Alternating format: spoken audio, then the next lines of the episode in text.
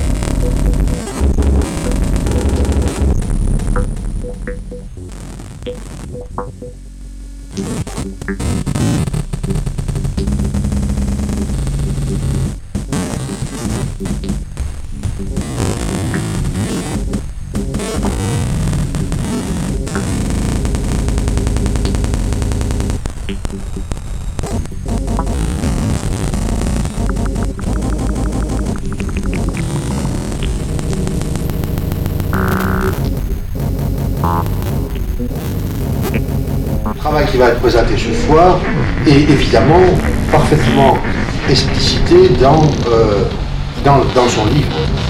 Bon.